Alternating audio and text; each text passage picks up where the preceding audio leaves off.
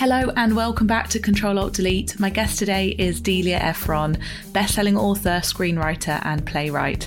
Her movies include You've Got Mail and The Sister of the Travelling Pants, and she's written novels and non-fiction, and her journalism has appeared in the New York Times, Oprah Magazine, and Vogue. She collaborated with her sister Nora Ephron on a play, Love, Loss, and What I Wore, which ran for two years off Broadway.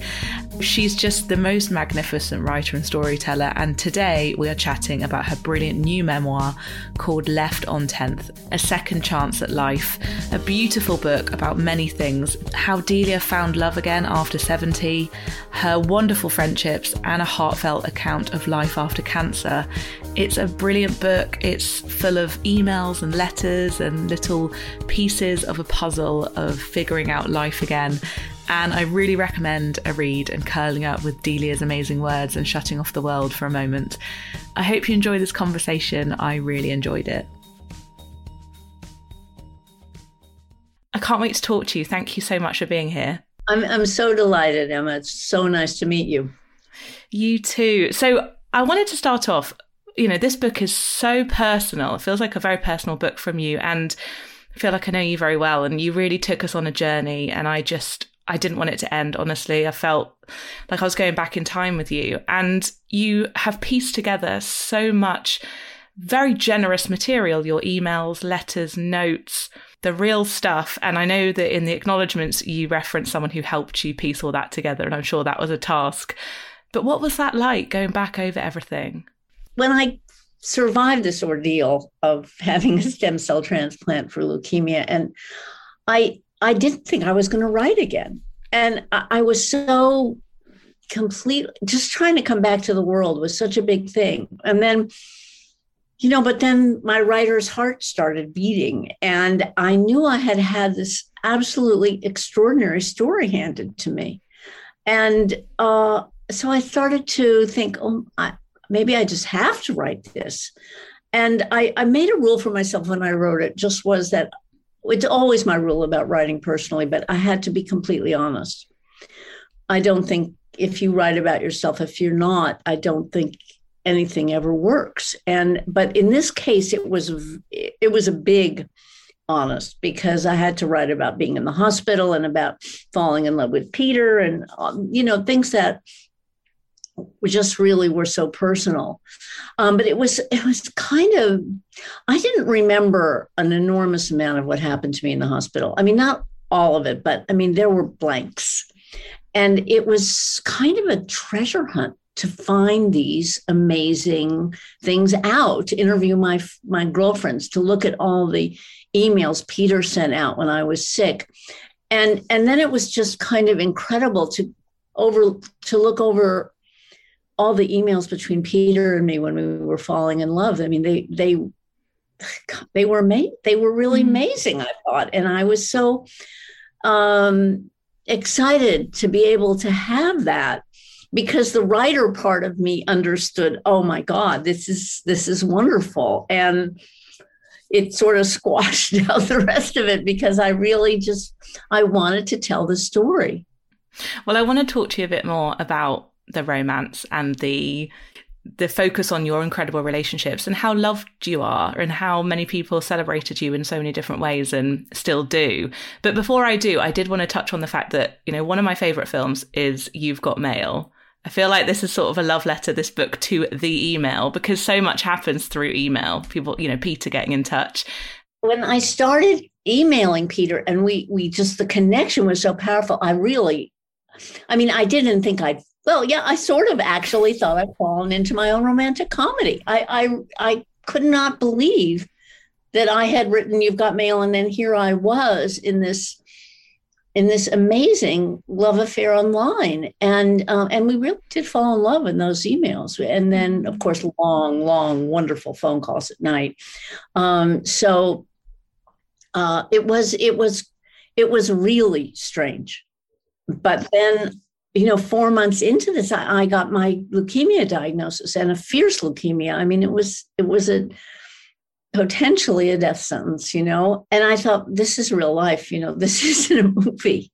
I knew it wasn't, of course. I mean, I haven't lived this long to know that. But, you know, one of the things about falling in love is, and I think I've only really deeply fallen in love once before when I met Jerry, who I was married to for 32 years, is that love really does wipe out almost everything else going on in your life when when you just fall it is an overwhelmingly thrilling entrancing experience. And I had had so much loss for the years before, for the six years before, that it was just so healing to feel all that again.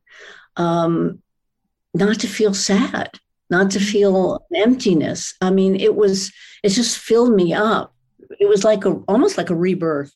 And what's so amazing about the book is it would be incredible if you'd told us the story, but we actually see it. We see the emails. So we see that, you know, you you're not expecting that. That's the last thing you're expecting. And we sort of see it grow and it's it's incredible. And that's what I, I do love about the internet. Yeah, I do too. I mean, I I think I think email writing can be very, very fun and very personal and and well, like the equivalent of of what letters used to be. Uh, I mean, you can shape it and and you can do it. It's the excitement of getting it is is thrilling too. You know, oh, you get home, oh, maybe there's something on my email, or you're out in the street and you oh my God, he wrote me. There's a kind of magic to all that email. It really is. I don't think texting has the same feeling. I think it's more like just little chats going back and forth. But this is this was really special.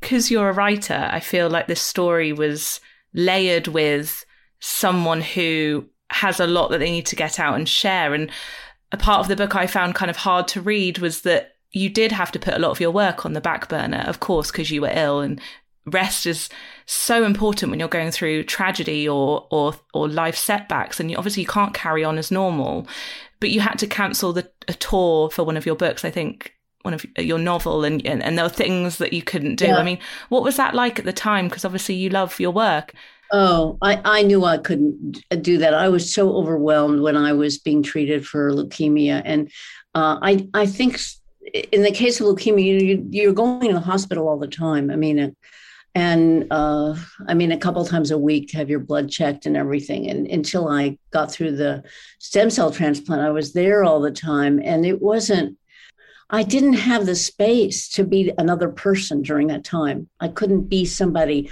who went into a bookstore and was all bouncy. And, you know, I, I love to go to bookstores and I love to, to talk, to speak. It's really fun for me. But I did not, there was no space. There was no bandwidth in my, in, in my brain for that. And in fact, I, I really didn't think I would write again once I had been through the the you know it was 100 days in the hospital and i was I'd lost so much weight and i was weak. I could not walk. I was in a wheelchair. I had to relearn everything.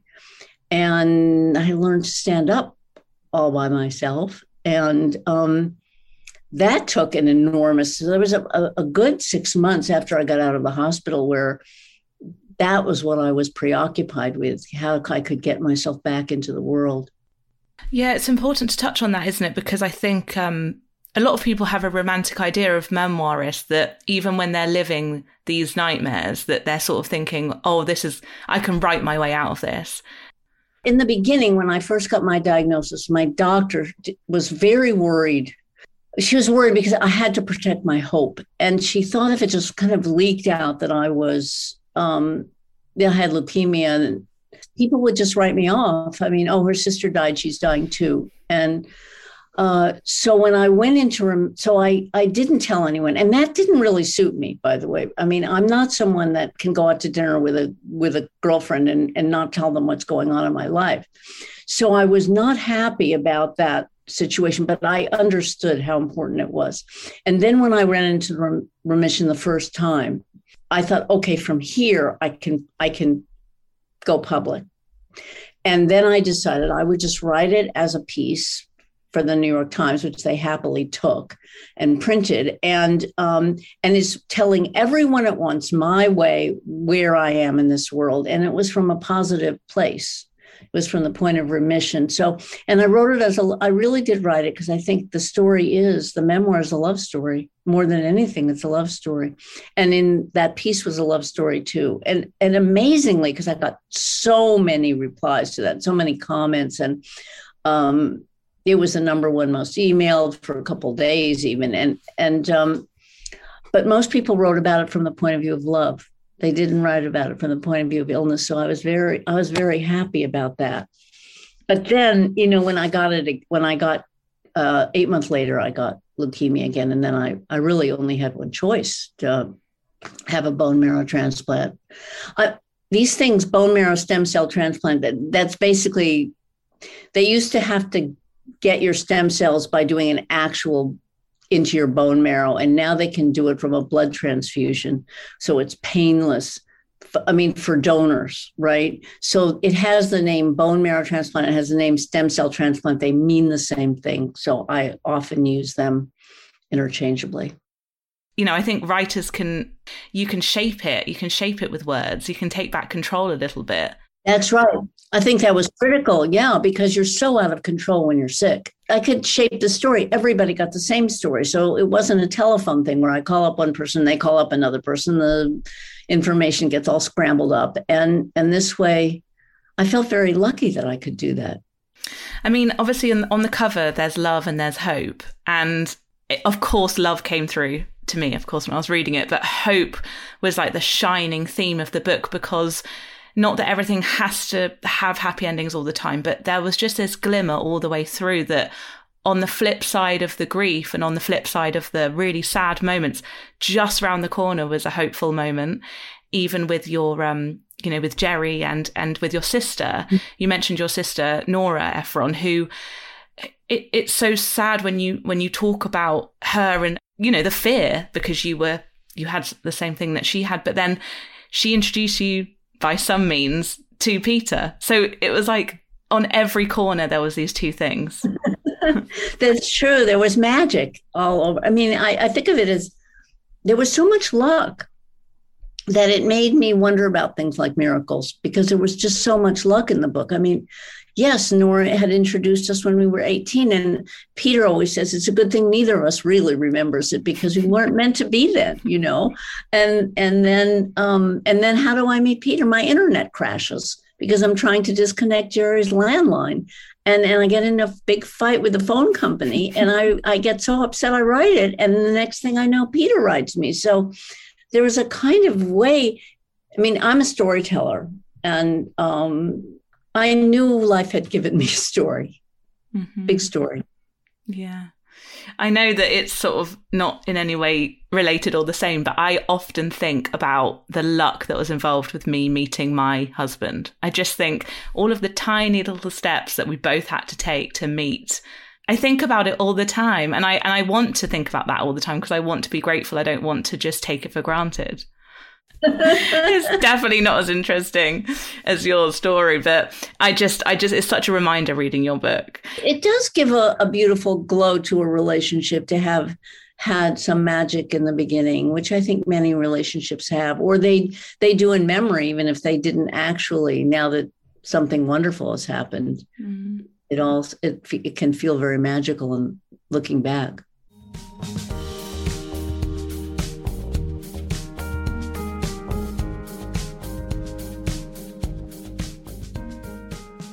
I also love the women in the book. I love that you call some of the women in your life friend daughters. I, I think I highlighted that on like the first few pages. I just love that. Do you I mean could you talk a little bit about that how you you do have such an amazing circle of friends and and relatives and friend daughters in the book and I love that label that you can put on someone that means so much to you. Um yeah, I I actually didn't I, am trying to think if I had that term before I wrote the book, but anyway, I I don't have um, biological children, and um, and I discovered that once you get a little older, there are a lot of young women who either for because they don't have mothers or because they don't get along with the mothers they have, you know, are uh, you can I have these younger friends who I think of as friend daughters, and um, there are there are a number of them, but in the book that I think I just talk about Heather and and Natasha and and uh, Jill, and it's this great relationship where I mother them. They actually mother me a bit. Jill is very brave about travel and things like that. So she's always giving me, you know, cheering me on because I'm not so brave that way. But but the, it's just a great relationship and um and it's very special. I, I don't think you have to have life in conventional ways. I think there's all sorts of ways to get what you want if you're just inventive about it if you are open to it and that, and my friend daughters are i think are are one of the ways mm-hmm. oh, i absolutely love that i don't think i want to have children and i've written about it quite a bit and i love being an auntie i love being someone in someone else's life and support and you know that nourishment and maybe maternal ish but mm-hmm. yeah it doesn't have to be the kind of traditional biological way if you don't want to. So that that just filled me with a lot of warmth, like hearing about those relationships. And I, I think in a recent interview, it might have been with Time magazine, but you you speak about how the book was joyful to write and how you're celebrating your friendships in the book. And I think you use the term women warriors. Yes, I I I began to realize that you know when I took this trip through this illness, um, I had these I had such great girlfriends, and and there's sometimes when you're in a real crisis, you understand some things about your life, and I understood.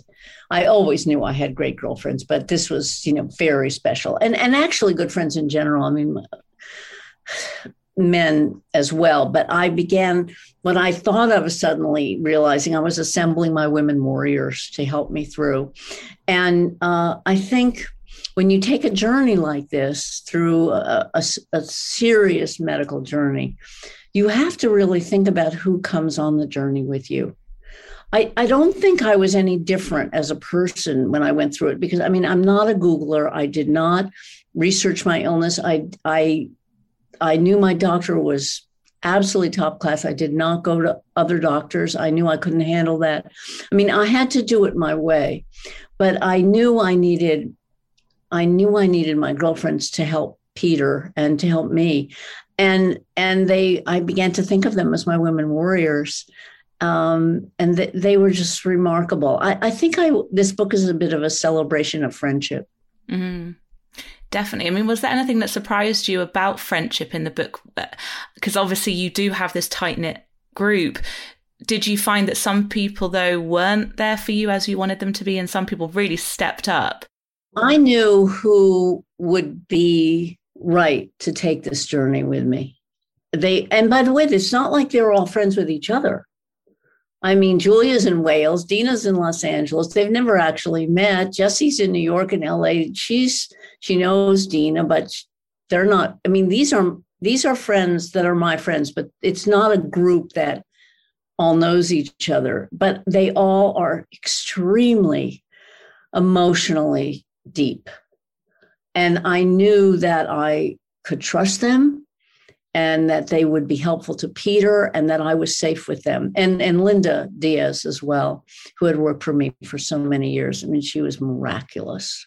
Because I've been reading recently that a lot of people out of the pandemic have been re looking at their friendships and looking at their life and renegotiating kind of what they are expecting from their relationships. I think a lot of people probably oh. had friendships that weren't really right. And do you have any tips or advice for for kind of anyone thinking how do i know what a good friend is in this current climate? I have a rule i live by which is people begin as they mean to continue. And it's very good in knowing who you shouldn't have a second date with. It's also good about who you go into business with. Um, and i think it's probably very useful for friendship. Uh, i mean i think i have had good luck and I think I'm a good I try to be a good friend myself. So I think that I've always been and and I had sisters and it teaches you sort of what works and what doesn't uh, in friendship. So I think I have a very good sense of that. But I would say that that rule people reveal themselves very quickly to be people that you should go forward with. That's really good advice. Thank you.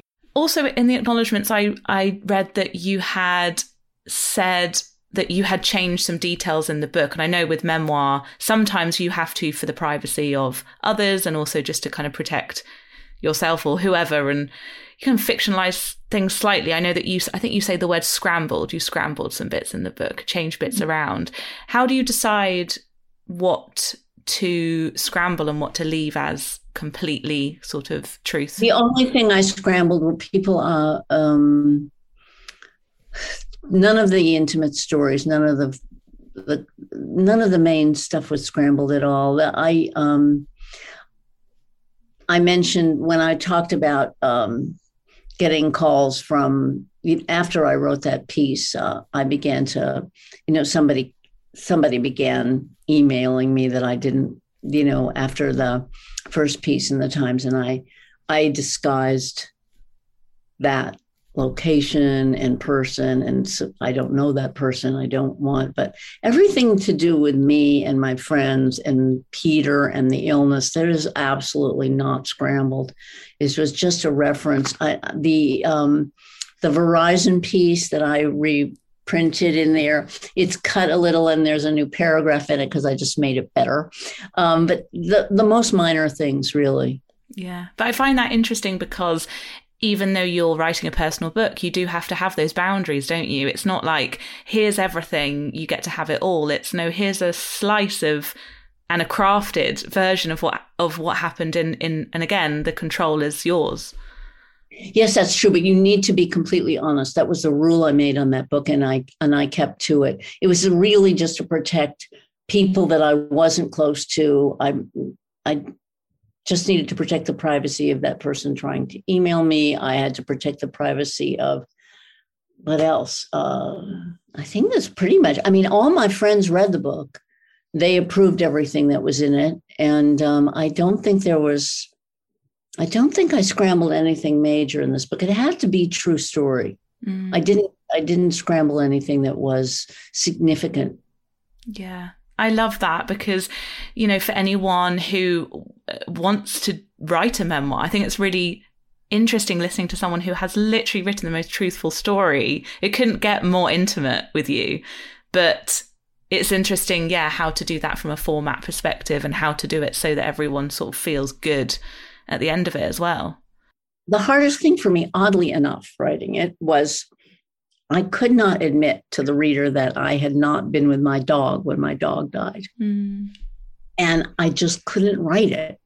And then I just sat myself down and said, You have to write the truth. You have to tell the truth that you weren't there. And for some reason, that section for me, actually, several people have said that they had they they were most moved almost by that but i mm-hmm. had to tell you have to tell things about yourself that you wouldn't like to admit to yourself. Yes, and does that feel even though it's oh it's so moving that that that scene and it was like oh god Delia does not need this on top of everything else in that bit. But there's something quite cathartic about writing the truth, isn't there? It's kind of yeah. it's quite peaceful even if it's not very nice to look at. No, no, I know. I mean, I felt good after, and and I felt like, oh my God, it's the thing about your dog that you're crazy. And you know, of course, if you have a dog, you know, you know that that's such a powerful thing not to be there when your dog is dying. And um, oh, it was awful. But people have said to me that that that's one of the things that was almost hardest to read. So I feel I succeeded in yes. in portraying it. But it, yeah, it was rough. Mm. It's so interesting talking to you about it because my I, I, always thought you had to be have the sharpest memory and it was all about memory and it was all about remembering mm. things. And it's just so amazing to know that you can actually piece together something that happened even when you weren't writing notes every five seconds and remembering it all. It's fascinating. absolutely. I don't think i have a very good memory actually. Uh, and certainly if you're in traumatic situations honestly I mean, I was so shocked when Meredith said to me, You were in the ICU for six days. I mean, I literally to this day have no memory of ever seeing an ICU, much less being in one, much less swearing at everyone in one. So um, it's just so not like me. I, I like to think, but it is not like me. I would never do something like that.